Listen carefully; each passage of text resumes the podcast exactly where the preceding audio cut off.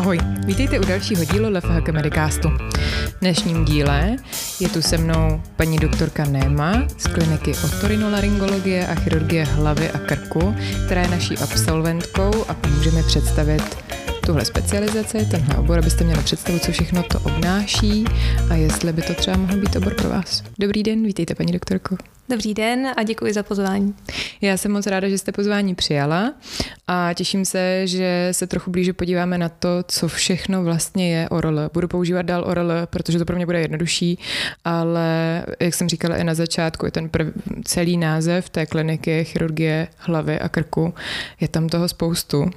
Přesně tak, je to obor, který sice vypadá, že je to opravdu maličký obor, ale to je právě opak je pravdou, protože je to obrovský obor, spousta věcí, co se tam dá dělat a já doufám, že vám to přiblížím během následujících pár minut. Tak jo, pojďme začít s tím, kdy jste absolvovala, jak dlouho už jste v praxi? Já jsem končila v roce 2021 a nastupovala jsem potom hnedka v září, takže teď je to vlastně rok a půl, co jsem nastoupila na kliniku tady ve fakultní nemocnici. Dobře, super. A co vás k tomu přivedlo? V čem pro vás byla lákavá právě tahle oblast medicíny a jak jste k tomu dospěla? No já jsem chtěla hrozně dělat nějaký chirurgický obor, ale věděla jsem, že prostě nedokážu na sále stát třeba nějakých 6-8 hodin, to bylo prostě nad moje síly. No a vlastně v průběhu toho studia vykrystalizovalo v to, že to ORL je strašně zajímavý v tom, že tam je jak ta chirurgická, tak ta ambulantní část a ty operace tam zase nejsou tak dlouhý. Většina nejdelších operací bývá mezi 4-5 hodinami, ale to jsou opravdu ty nejdelší. Klasická operace je třeba od půl hodiny do 2 hodin a je to taková opravdu jako drobná chirurgie, protože všechno je to v obličeji, to je prostě hrozně moc vidět, těm lidem na to záleží, takže člověk opravdu musí být hodně pečlivý. No a dostala jsem se k tomu vlastně tak, že když jsme ještě před 4. ročníkem na lékařské fakultě, tak jsem vyrazila na týden na jeden takový kurz do Německa. Bylo to vlastně organizovaný od slovenské medické organizace tam při fakultě v Bratislavě. No a chodili jsme vlastně v německé nemocnici v Braunschweigu po různých odděleních a představovali nám tam různé obory a odvětví a tak. No a byl tam naprosto skvělý primář, který právě představoval obor ORL. Já jsem do té doby vůbec nevěděla, o co se jedná, protože ORL je až páťáku, takže vůbec jsem neměla žádný jako představy. No a on vlastně nás pro ten obor tak strašně nadchnul. Ukázal nám to, že to vlastně není jako jenom léčit nějakou rýmu nebo dávat nějaký antibiotika na angínu, o tom to vůbec není. No a mě strašně zaujalo tenkrát přístup, že nám demonstroval operaci nosních polipů, ale tak, že jsme vlastně kamerkou probourávali žlutou papriku a vybírali jsme zrnička z té papriky, jakože jsou to vlastně ty nosní polipy. No a to mě prostě úplně nadchlo. A pak jsem začala chodit i na kliniku vlastně ve fakultní nemocnici a tam se mě vzal pod křídla pan profesor Chrobok, který mu tímto strašně moc děkuju za tu celou cestu, vlastně, kterou mě teď vede až doteď. No a ještě pan docent Školoudík, který mě potom vedl ještě přes studentské vědecké odborné činnosti. Super, takže důležitá byla ta interakce, to, že vám to představili v trošku zábavnějším světle a pak ještě další práce, vlastně spolupráce na klinice ještě před absolvováním. Přesně, tak pak už se to všechno tak jako odvíjelo od toho a začala jsem pronikat do toho oboru a zjišťovala, že to opravdu není jenom o rýmě. A o čem to teda je, když to není o rýmě? Je to o strašně moc věcech. Je to vlastně jediný obor, který dokáže se zabývat 3 lidskými smysly. To je prostě úplně úžasná věc. Zabývá se to vlastně jak problémy s ušima, problémy se sluchem, to znamená, že tam máme obrovský spektrum pacientů, jak děti, tak dospělí. Jsou tam i operace například štítný žlázy, to je málo kdo si uvědomí, že tam se vlastně zabýváme i těma krčníma záležitostma. A další, co mě na tom strašně moc láká, tak je to, že my se zabýváme i hlasivkama, hlasem, to znamená, že spolupracuje i s nějakými hlasovými profesionály. Takže je to strašně, strašně bohatý obor a já ani vlastně po tom roce a půl neznám úplně všechno, neznám všechny operace, ale vím, že teďka každý den je pro mě jiný, učím se nový věci, takže prostě pořád co novýho se učit a ještě vím, že je dlouhá cesta přede mnou, co všechno ještě budu poznávat. Jo, a teď, jak jste to zmínila s hlasovými experty, tak vy vlastně se věnujete i zpěvu, že? Tak to souvisí ano, s tím zase skloubení koníčku s povoláním. Je to tak a teď začínám vlastně chápat to i z té druhé strany, protože doteďka jsem se vlastně zpívala jen tak jako pro sebe a teď už chápu, jak to funguje, jak ty hlasivky fungují, jak se to vlastně tam všechno pohybuje a jak vlastně dochází k tomu, že vůbec ten hlas tvoříme. Bezva.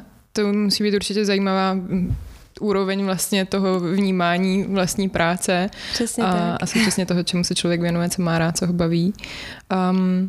Dobře, čemu se teda věnujete asi nejčastěji, nebo jak vypadá ta vaše práce teďka po roce a půl na klinice, protože vy určitě do atestace budete muset zvládnout spoustu stáží, tak jako v každém oboru tam máte nastavený nějaký ten profesní rozvoj a co všechno je potřeba zvládnout.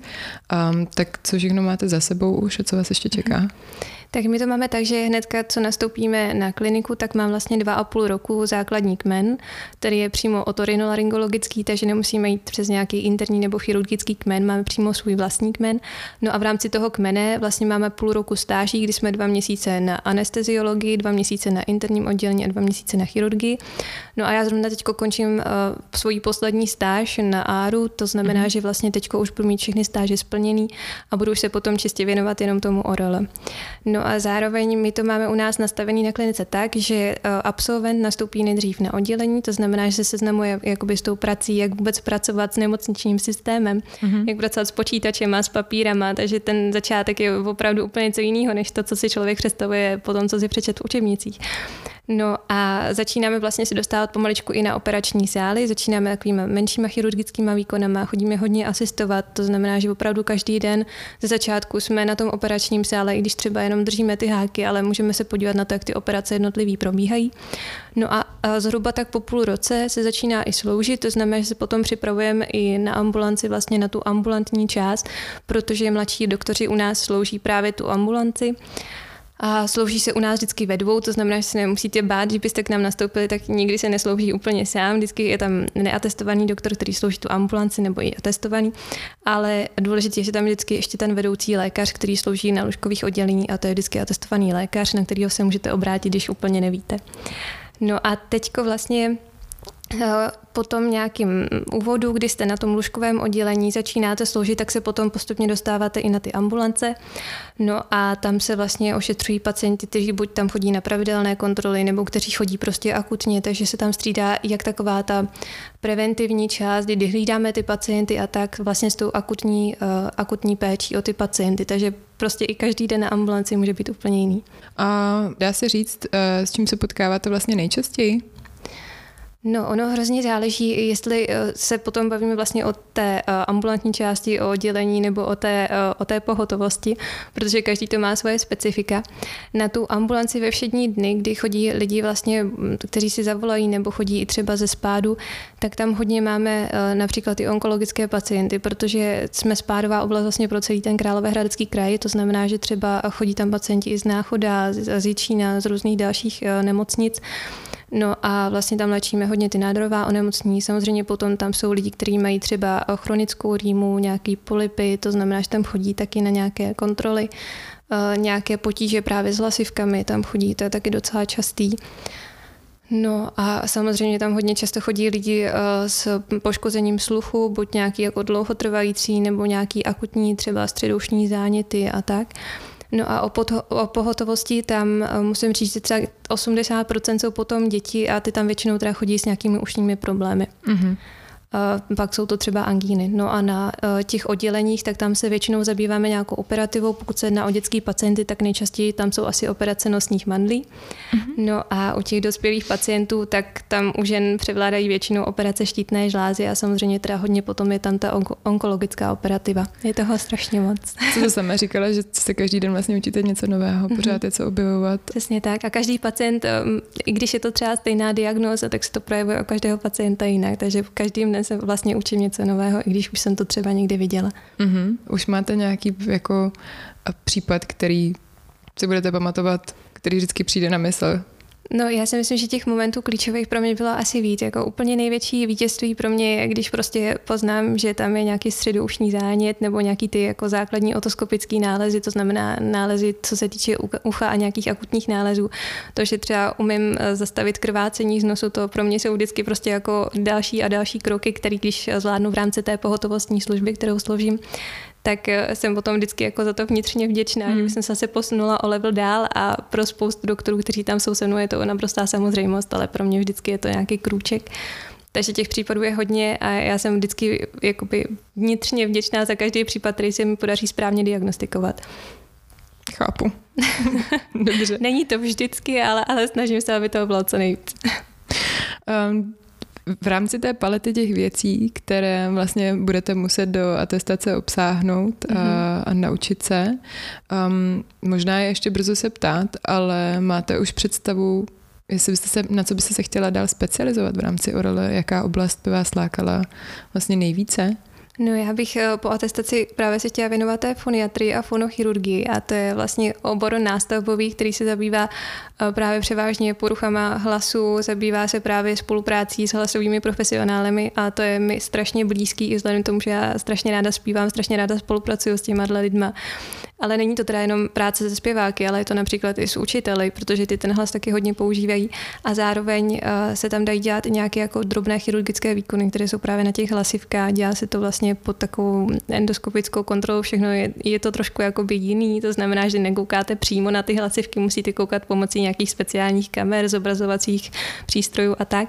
No a ten obor navíc k tomu ještě řeší třeba sluchadla, problémy se sluchem, ale řeší i vývojové vady, to znamená, že tam chodí třeba děti, který mají problém s tím, že si jim nevyvíjí řeč tak, jak by měla. A teď se zjišťuje, proč to je, jako jestli tam je nějaká vlastně mechanická porucha v rámci nějakých rozštěpových vad třeba, nebo jestli mají jakoby zkrácenou uzdičku, nehýbe se jim jazyk, anebo naopak, jestli problém je v tom, že oni vlastně neslyší a nemůžou proto mluvit. Takže je to taky zase strašně zajímavé v tom, že tam jsou jak ty malí dětští pacienti, tak proto úplně jako třeba starší lidi, kteří tam chodí, protože potřebují třeba se řídit sluchadlo, mají prostě stařeckou poruchu sluchu, a je to prostě zase obrovské spektrum pacientů, obrovské spektrum diagnóz, takže úplně jako pro mě si myslím, že je úžasný obor potom. Mm-hmm. Super, no tak je fajn, že už to máte takhle svým způsobem vymyšlené. No já doufám, že se mi to ještě povede, ta cesta je ještě velmi dlouhá.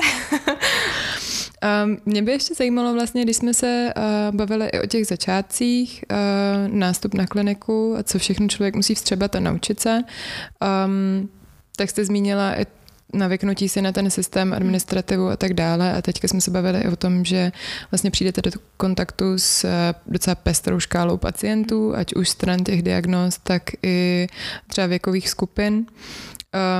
Co z toho byla teda asi největší výzva? Jakože... No, přístup k pacientovi. Určitě naučit se mluvit s těmi pacienty, protože každý pacient potřebuje individuální přístup a jakoby naučit se vnímat to, jaký přístup si ten pacient vlastně vyžaduje od nás, jak k němu přistupovat.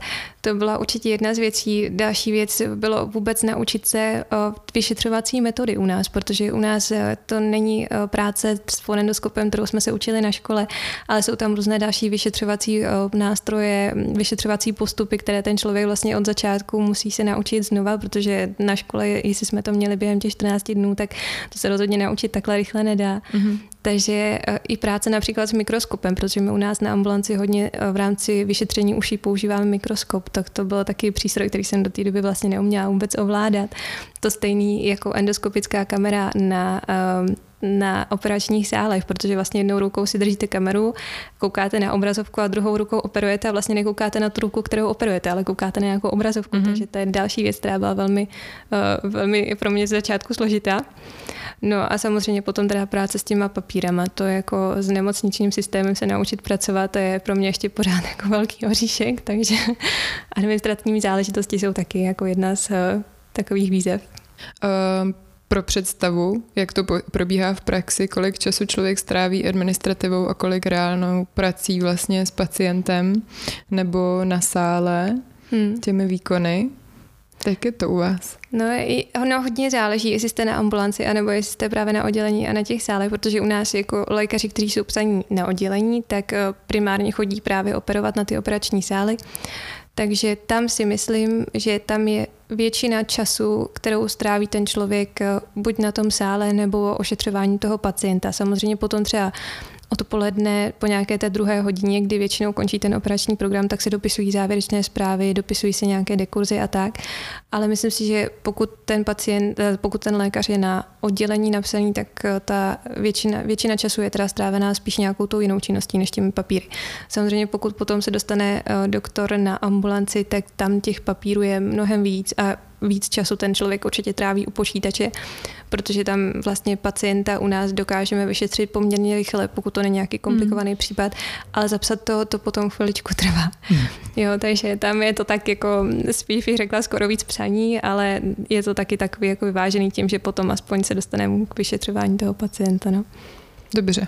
Tak to pojďme zkusit nějak shrnout. Když by nás teďka poslouchali studenti, kteří ještě pořád nemají vybráno, nejsou rozhodnutí, co by chtěli dělat a třeba ještě čeká ta výuka v páťáku.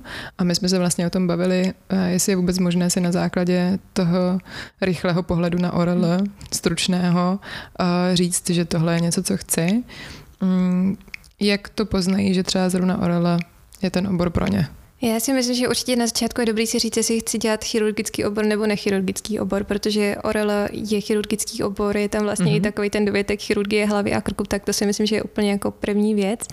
No a další věc si myslím, že když je člověk jakoby trošičku pečlivý a baví ho taková ta menší chirurgie, má rád takový to, jako když to potom hezky vypadá, když se to hezky zašije, protože to jako fakt je strašně na tom záležet.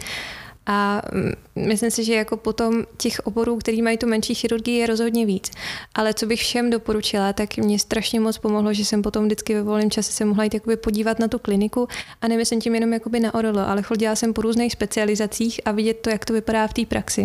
Já třeba za sebe musím říct, že u nás na klinice máme úplně i takový jako fakt příjemný kolektiv a i ty mladí lékaři si hrozně hezky navzájem pomáháme. To stejně ty zkušenější lékaři, tak nikdy jsem neměla problém s tím, že by mi třeba někdo vynadal, že něco nevím. Vždycky se u nás snaží jako hrozně hezky nám to vysvětlovat a tak. A to si myslím, že je taky jeden z důvodů, proč jít třeba zrovna na kliniku Hradci. Protože si myslím, že i to vzdělávání mladých lékařů tam je strašně hezky nastavený. Oni nás takovou jako hezkou cestou nutí se pořád jako učit, neusnout na vavřínech, že máme prostě diplom a teď už jako nebudeme dělat nic, tak do tom to jako není. Takže spíš si udělat jasno v tom, že chci na chirurgický obor, přesně čeká tak mě spíš jemná pečlivá práce a jednoznačně se tam zajít podívat. Ano, přesně tak. A zkusit si to. Je, ano. Dobře. Nějaká rada teďka z toho pohledu, když to má člověk za sebou, jde se na to nějak ještě... Jestli se nějak jako speciálně připravovat. Já jsem se přesně na tuhle otázku jsem položila našemu přednostovi, než jsem měla nastupovat, jako jestli si mám nějak připravovat během prázdnin, protože vlastně jsme končili v červnu a já jsem nastupovala v září, jestli si mám něco naučit. A jeho rada, který si fakt vážím, protože jsem jí dodržela, bylo to úplně skvělý, bylo, že si mám užít svoje poslední prázdniny. Takže nějaká speciální příprava si myslím, že není úplně potřeba, protože člověk, jak nastoupí, tak prostě potom to začne všechno nasávat strašně rychle. Musím říct, že první měsíc se musí člověk připravit na to, že bude chodit domů prostě strašně unavený chodit i do práce, protože jak je to všechno nový, tak je strašně těžký to všechno pojmout. Jo? A i ten čas je prostě po té práci omezený. A je tam jasně daná pracovní doba. To si myslím, že to jako studenti, teď zpětně hodnotím to i tak, že jako student jsem měla rozhodně víc volného času, než mám teď. Takže opravdu, dokud nějakou přípravu bych nedoporučovala, prostě užít si ty prázdniny naplno a pak začít taky naplno s nástupem do práce. To je fajn vědět určitě. My tohle vlastně doporučujeme už uchazečům, kteří se třeba občas zeptají, jestli se mají už přes prázdniny nějak před nástupem na to magisterské studium už nějak připravovat. Tak většinou jim říkáme, možná je to fajn, ale určitě je lepší užít si ty prázdniny. Přesně tak, no pak už žádný další nebudou. Protože pak už je to, vlastně, pak už je to těžký si najít tak, takovýhle prostor.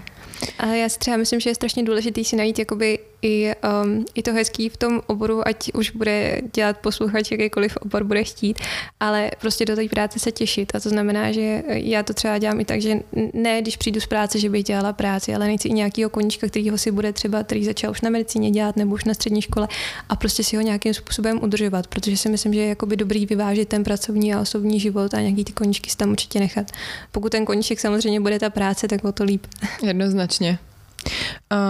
Mě teďka ještě napadá, jste říkala vlastně, musí se připravit na to, že budou chodit jako unavený, bude toho relativně hodně, bude toho potřeba hodně vstřebat. Studujete po práci z něčeho? Asi nějaký témata ještě se dohledáváte? Máte nějaký tipy třeba, na co se podívat? No já si teda upřímně úplně nejvíc učím z příruček pro pravou praxi, které jsou na našich webových stránkách, takže když se zadáte www.otorinolaryngologie.cz, tak tam v sekci vzdělávání jsou i příručky pro praxi, které jsou strašně hezky napsané. Jsou napsané i třeba pro praktický lékaře, aby věděli, jakým způsobem zaléčit nějaký základní diagnózy jako středoušní záněty a tak. A to si myslím, že je úplně skvělý zdroj pro takový ten začátek a pro pochopení vůbec nějaký ty problematiky. Jsou tam popsané i nějaký chirurgické postupy, jako je třeba zajištění dýchacích stezek, jako je tracheostomie, koniotomie, nebo je tam třeba popsaná i adenotomie, to je operace teda nosních mandlí. Takže to je takový úplně můj základní zdroj. No a potom teď vyšla nová učebnice ORL, která je vlastně taková jako ORL v kostce, bych to nazvala. A z té já se teď docela hodně učím. A nějaký trénink těch praktických dovedností? Jak máte možnost na klinice si něco trénovat mimo na pacientech? Nějaký simulátor nebo nějaký to u nás šití? Úplně není. A já musím říct, že teda z vlastní zkušenosti i jakýkoliv sebelepší simulátor nikdy nenamoduluje tu situaci takovou, jaká je v reálu. Takže si myslím, že nejlepší je prostě co nejvíce snažit chodit na ten sál a i třeba, když člověk má chvilku čas, tak nikdy není problém se tam jít třeba aspoň podívat, když operuje někdo jiný, pokud teda na to je ten čas. Ten moc často nebývá, ale pokud je, tak je to skvělý. No a nebát se prostě ty věci zkoušet. Jo? To znamená, že nejenom koukat, ale snažit se to opravdu i aktivně zapojovat do těch chirurgických zákroků nebo i do nějakých třeba drobnějších zákroků, co děláme na ambulanci, protože máme i nějaké jako chirurgické postupy, které se dělají na ambulanci. Třeba když máme nějaký peritonzilární abscesy, musí se tam vlastně dělat incize, vypouštět hnízd, takže prostě jako nebát se jít do toho a prostě i třeba pod dozorem říct, nebát se říct, že jsem to třeba nikdy nedělala a že bych potřebovala někoho, kdo by se na to podíval, ale prostě snažit se zapojit co nejvíc a co nejdřív. Jo, chápu. Protože už jak jste popisovala ta operace s endoskopickou kamerou, kdy se vlastně díváte na obrazovku, nesledujete ruce a potřebujete nějak koordinovat. Budu si představit, že by si to člověk třeba rád jako natrénoval. No, tyhle ty věci. Já vím, že teď existují jakoby docela hezký simulátory, které jsou na Eskulab Akademii v nemocnici, takže si myslím, že určitě tam se teď dá dostat, to za nás ještě úplně jako přístupný nebyl. Já tam byla jednou ještě jako medic a to si myslím, že to bylo super si to vyzkoušet, ale já tím, jak jsem potom hodně chodila už jako medic na ORL vlastně se dívat na operační sály a tak jsem měla aspoň zhruba představu, jak to asi tak nějak funguje. Jo. Ale člověk i přesto s tím musí to člověk brát prostě i s respektem, jako jo, je to něco novýho, ale nejde do toho jako zase úplně po hlavě, ale prostě nesmí se toho za člověk úplně bát. Jo, dřív nebo později to musí přijít prostě. Přesně tak. A pošahat si to prostě. Tak. Jo. Ještě jak jste se možná ptala, z čeho se nejvíc asi učím, tak musím říct, že ještě takový to gro úplně zůstává čihák, které jako z anatomie. Jakože anatomie si opakuju jako pořád. Samozřejmě, kdo je naučený na Memorix, tak si myslím, že ten si určitě schovejte, neprodávejte ho, takže jako anatomie se hodí vždycky chirurgům teda 100%. Jo, takže Memorix a čihák. Dobře. Jsem si ráda, že to zaznívá tenhle postřeh. Kdyby to náhodou slyšeli nějaký prváci a zrovna tak, teďka nezbavujte se, prosím, učebnic, kdybyste chtěla dělat chirurgii. Zrovna teďka čiháka proklínají, tak možná... No, pak to bude vaše Bible věčná na věky. Dobrý, tak jo. A jak se bavíme o tom času a možná i o tom dalším studiu a tak, vy jste současně i postgraduální studentka, je to pravda? Je to tak. Tak čemu se věnujete v rámci toho postgraduálního? Jak to vlastně stíháte vůbec tohleto? Kolik vás to stojí ještě času? A co tam máte za projekt teďka? No já musím říct, že mojí největší výhodou je, že pro mě vlastně ta práce je opravdu koníček, protože já z toho opravdu strašně užívám, chodím do práce hrozně ráda a zároveň proto jsem se rozhodla, že bych chtěla dělat i to postgraduální studium a věnovat se trošičku i té vědě, která mě už během studií strašně bavila. No a cílem toho mýho výzkumu, nebo celý název toho výzkumu je vlastně vliv hluku na sluch u vojáků z povolání, to znamená, vlastně nedělám ten postgraduál na Karlově univerzitě, ale pod Univerzitou obrany na fakultě vojenského zdravotnictví tady v Hradci. No a my se vlastně snažíme najít ideální ochranné pomůcky, které by mohly pomáhat právě takhle jako zatíženým vojákům, kteří se vystavují hluku poměrně často, tak aby nedocházelo k nějakému závažnějšímu poškození toho sluchu, protože kor u těch vojáků, kteří potřebují prostě se orientovat, potřebují dobře rozumět, dostávají tam různé jakoby rozkazy, příkazy, prostě je to i nebezpečný neslyšet jako někoho, kdo se pohybuje za váma, tak si myslím, že je strašně důležitý tomu poškození sluchu předcházet včas a ne pozdě, protože pak se stane, že třeba po 20 letech nějaký práce přijdou lidi že jim teďko 10 let už hučí v uších a prostě s tím nic nedělají, neslyší třeba nějaký vyšší frekvence, to znamená třeba typicky jsou to ženský hlasy, že neslyší, nebo dětský hlasy. No a v té době potom už se s tím dá něco dělat, ale rozhodně je lepší třeba řešit to akutně, protože my potom dokážeme vlastně ovlivnit strašně moc. A prostě nepodceňovat tyhle ty příznaky, protože si myslím, že potom i v rámci té orientace, zvládání nějakých stresových situací je ten sluch strašně důležitý. Mm-hmm. To my jsme vlastně probrali už s panem profesorem Chrobokem, když byl v podcastu příležitosti toho Světového dne sluchu. Jak významný pro nás sluch je v životě, jak se to často neuvědomujeme a na co všechno to má dopad a vliv. Ale teď, jak jste to popisovala, tak já si úplně jak ten sluch chránit a současně je pro ně důležitý, aby byli schopni slyšet, co se kolem nich děje a tak dále. Ano.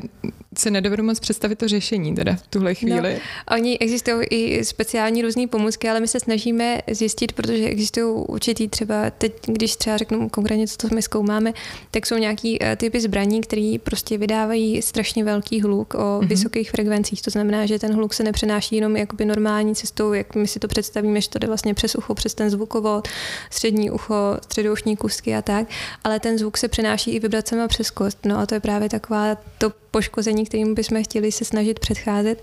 No a budeme se snažit prostě vytipovat nějaký ty pomůcky, případně navrhnout i nějaké zlepšení těch pomůcek, aby jsme mohli předcházet nějakým těm prostě závažnějším poškozením. Jo? Protože ani ty nejlepší pomůcky prostě nedokážou odfiltrovat úplně všechno. Zároveň existují v dnešní době i nějaké ochranné pomůcky, například sluchátka, které mají aktivní odposlech. To znamená, že vy, i když máte sluchátka, tak normálně krásně slyšíte, co si povídají ty lidi okolo vás, ale nějaký ten výstřel například nebo nějaký ten velký hluk to dokáže odfiltrovat. No a my jsme se právě chtěli zaměřit i na nějaký zkoumání z těch pomůcek. Je to trošku takový složitější teďko to popisovat, ale myslím si, že až jestli to všechno dobře dopadne, tak bychom mohli zajistit to, aby nedocházelo k nějakým prostě akutním poškozením sluchu během třeba nějakých výcviků nebo střeleb. No a zároveň bychom chtěli rozběhnout i nějaký jako preventivní program a i to, aby ty vojáci v tomhle konkrétním případě věděli o tom, že ten sluch je prostě důležitý si chránit. Dobře, to zní dobře. To zní jako skvělý plán. Ještě by mě asi zajímalo, jak vypadá konkrétně to vaše zapojení do toho projektu, ta práce samotná na tom. Co si mám představit? Zkoumáte nějaká data? Nebo... No, my to máme tak, že v plánu je, že bychom jezdili do terénu a měřili bychom, vlastně mým úkolem bude měřit audiologicky vyšetření toho sluchu, to znamená, že bychom změřili sluch daného jedince vlastně před nějakým hlukovým zatížením, těsně po tom hlukovém zatížení a v nějakém průběhu bychom ho sledovali. A zároveň my spolupracujeme ještě i s dalšími spoustu lidmi, s inženýry, s technickými nějakými pracovníky, tak zkoumáme vlastně účinnost těch ochranných pomůcek, to znamená, jaký hluk se dostane skrz tu pomůcku opravdu až k tomu uchu.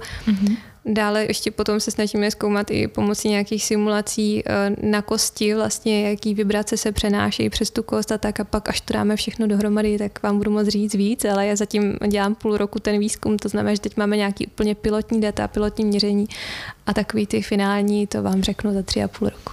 Dobře, tak jo, ještě máme 3,5 roku práce, pak se budeme těšit na to, jak to dopadlo. Ne, super, i takhle mi to asi stačí, si myslím, a doufám, že posluchačům taky pro představu, co vás vlastně čeká a jak to reálně vypadá. Protože PhD může v každém oboru a pro každý ten jednotlivý program vlastně znamenat strašnou spoustu věcí. Že ať už se probíráte zpětně lékařskými zprávami, nebo zpracováváte velké datové soubory a dáte souvislosti, anebo nějakou takovouhle práci v terénu a kooperaci vlastně i s kolegy z jiných oborů, tak je fajn mít představu. To mi tak trošku šlo tohle vědět. Takže jsme se podívali na to, jak vlastně vypadá ORL, jak to vypadá pro vás teďka, relativně krátce po absolvování magisterského studia, co všechno vás ještě čeká. A i jsme probrali to postgraduální studium a výzkum. Co děláte teda ve volném čase ještě? Jak jsme říkali, že potřebujete nějakým způsobem balancovat, i přesto, že práce je pro vás koníček, baví vás to, chodíte tam ráda, tak ještě to něco extra.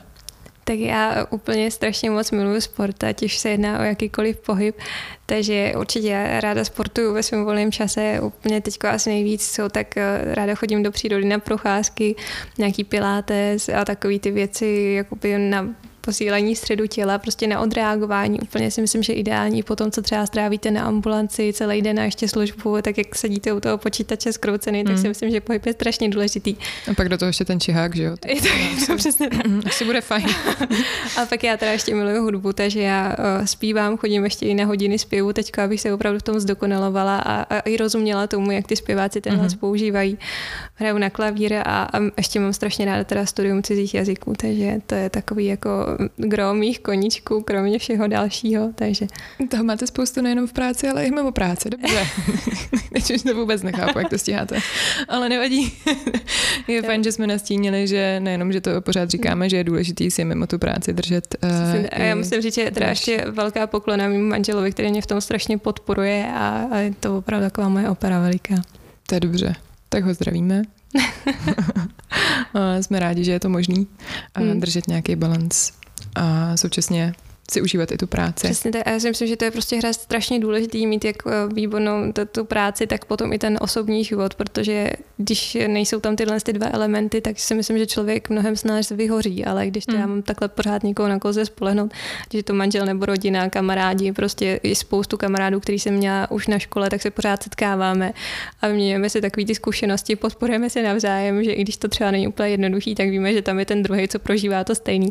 Takže si myslím, že ještě další rada, co je určitě strašně super, tak pořád mít ty kontakty s těma lidma, se kterými jste se třeba potkávali ve škole, protože pak třeba, když voláte někomu na jiný oddělení a slyšíte z té druhé části telefonní linky, že tam je někdo, koho znáte, tak úplně jinak se dohadujou potom nějaký další věci ohledně třeba pacientů, překladu nebo nějaký rady konzília.